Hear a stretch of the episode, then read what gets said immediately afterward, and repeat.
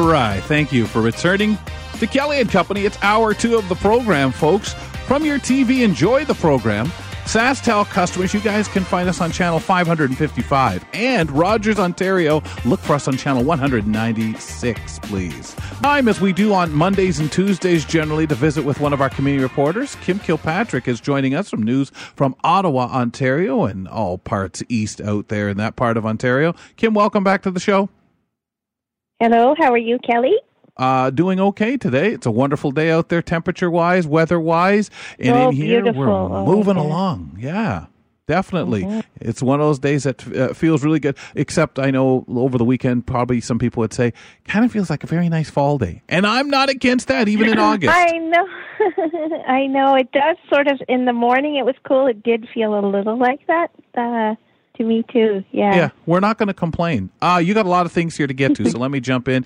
Updates on A Company of Fools and a show they have coming up in September. Yeah, so last time on the Community Reports, some people might remember that we had a special tour from Company of Fools for their version of The Tempest, which was wonderful. So I think I was going the night I did my report or something like that, somewhere around there. Yeah, we were talking about the rain night and everything. Yeah, good. Yeah, it was really good. They had a pre-show touch tour of costumes and masks, and the actors came out early and talked to us about their characters, and several of them played several characters, so it was kind of good to hear them say who they played and what was going on, and so it was really good, and they were very excited. So they're doing a run of Hamlet in September, and I'm so excited that one of the places they're doing it is in Beechwood Cemetery. Can you imagine doing Hamlet in the cemetery? Like, that's just the best. Wow, that's really great. That's really great. And you know what? It's a lot of people are uncomfortable with cemeteries, and I think for the cemetery, which, you know, why should we be? But sometimes it's that natural. Oh my goodness, you know. But if you're bringing people there, you're getting people to be respectful. It's a wonderful thing if done right, and it sounds like it will be. Yeah, and so they have other locations as well, but that one just really grabbed me. And so they want to do another special tour. We haven't quite set the date yet because we're sort of in negotiations to figure out what might be the best location for transit and stuff like that, and where would be the best place. So we are going to do another one with Hamlet, so they're going to do a similar thing. We're going to come a couple hours early. We're going to have an hour-long time with them where they give a synopsis of the play. They do a touch tour of things, walk around the stage. They talk, the characters come, and then there's a break while they set up, and then there's the actual performance. So they're very excited to expand this and to do more for our community. So I just hats off to them. They're a small company. You know, they don't have a lot of money, but they're full of enthusiasm, and they just really want to make things more accessible. So I'm going to be excited. I'm sort of plugging for going to Hamlet in the cemetery. Just strikes me that Hamlet could be seen well in a cemetery, like, you know, just anyway. Yeah, so with the feel of it. But, you know, it's so wonderful when a group with like you say, little resources, but such an effervescent group that's so keen to try different things and to bring it to so many audiences. Yeah. And they don't have to spend much money on that. No, you know, that's the other thing that we keep saying. And the actors came early. They didn't have to. Like, they came 15 minutes early before their call to talk to us and to tell us about their characters. And they did not have to do that. And they did. So I just hats off to them all the way around. They're a great bunch. Let's talk a little bit about e-scooters and some of the sounds they make when moving. Yeah, so we had a demonstration from the two e-scooter companies that are here in Ottawa this year. So last year it was three, and they had way more scooters, but they cut back the pilot. I mean, they're still doing the pilot, but they cut it back to companies and fewer scooters.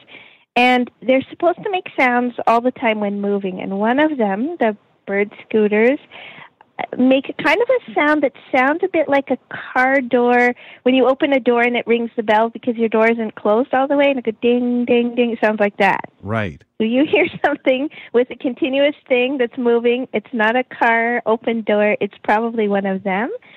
The other company's scooters supposedly made a noise when moving, but we couldn't really hear it. It was a more electronic kind of noise. We couldn't hear it. So they're supposed to be adapting that, and but just a reminder that if you even think that a scooter has gone past you on the sidewalk, if you trip over one, The thing to do this summer is not to call the companies. You call 311, you talk to the city, you explain it, and they're supposed to deal with it, and they want to log all the complaints. So if you come across them, or even if you think you did, because sometimes those of us that can't see don't know that, mm-hmm. whether they went by you or they didn't, if you think if they did, just call 311 and say, I think this happened to me, and they'll deal with it. Like they'll file a complaint, and they'll get bylaw to come and check it out. So that's the one good thing this year. It's now in the city's hands more than in the company's hands, so the city is keeping track, of all of that. So, well, it's the only way to make that investigation, to make a right decision on how and what to move forward, to make hopefully everyone happy in one way or another.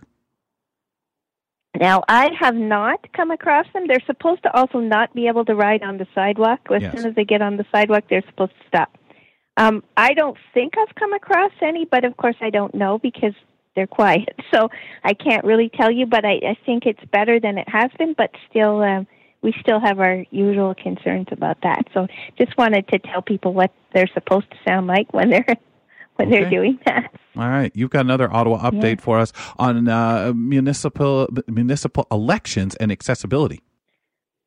Yeah, and I think I think a lot of the communities now have these, but I found out this week because they were doing some videos of people using the various accessibility solutions, which they're going to put up on their website. So they'd asked me to come and do some with the Braille templates, but they have also the electronic machine like they have in the provincial election in Ontario. They will be having that again. At all the advance polls and some on polling day, but all the advance polls will have that machine. And I don't know about you, Kelly, but voting municipally it's the most important in the sense of having that machine because you have three offices usually to vote for, mayor and councillor and school board. And doing that with a template is so much harder.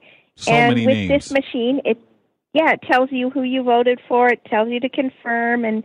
So they're going to have that. They're also going to have the large, the Braille templates and the Braille list of candidates, large print, and as well, other accessibility things for other disabilities. But I go with that machine all the way, even though I love Braille. I go with that machine all the way every time because it just confirms everything. It tells you audibly, like with your headphones on, you voted for this person. Is that correct? And you press the big X, and then it's just great. I just love that. And I think more people, it's accessible to more people. Like, as you said, Braille's great having the option, but we do recognize that if you have something that kind of works for more people than less, we want accessibility for more. Of course, we want it all. That's just the way to be. And we hope, and we know in our society, it's doable.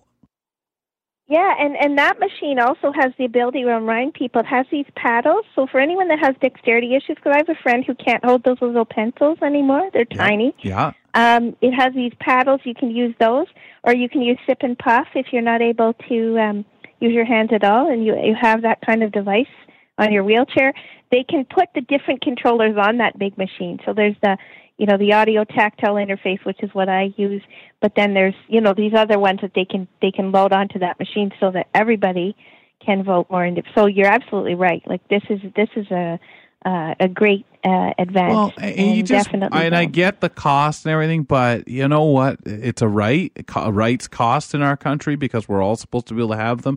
And if you're doing it right, you just hate to see. Yeah, we've got X number of machines, but twice the amount of voting polls. At locations, and that's where you get kind of discouraged because it becomes a game where you have to go out of your riding to vote. Yeah.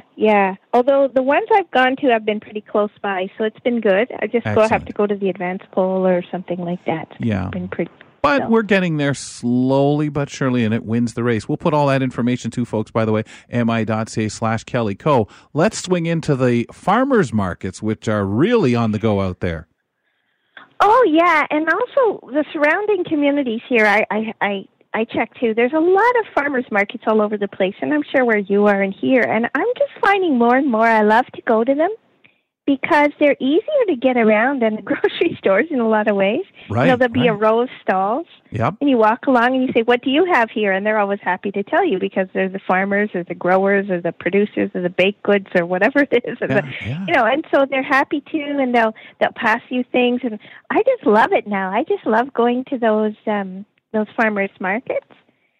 So I put a list of them up. There's a whole bunch here in Ottawa in different parts of the city. And there's also something, too, called community, community... supported agriculture? Is that, supported agriculture, okay. Yeah. And that is cool because that's where you get a box every week. Nice. And some people like that. I've never gone to that because you get whatever they give you, basically, right? So you can go to these places and pick up these boxes, or they will bring them to your house. Some of the farmers will do that. And so there'll be boxes of, you know, fruit and vegetables, but you kind of have to take what you take, right? Well, and the season will dictate that too, won't it? Exactly, yeah. And you could get things, and one of the companies that was telling me about it at the market said that they put recipes in the box. So sometimes it's a vegetable, maybe you've never had that before or mm-hmm. something, and you don't know what to do with it.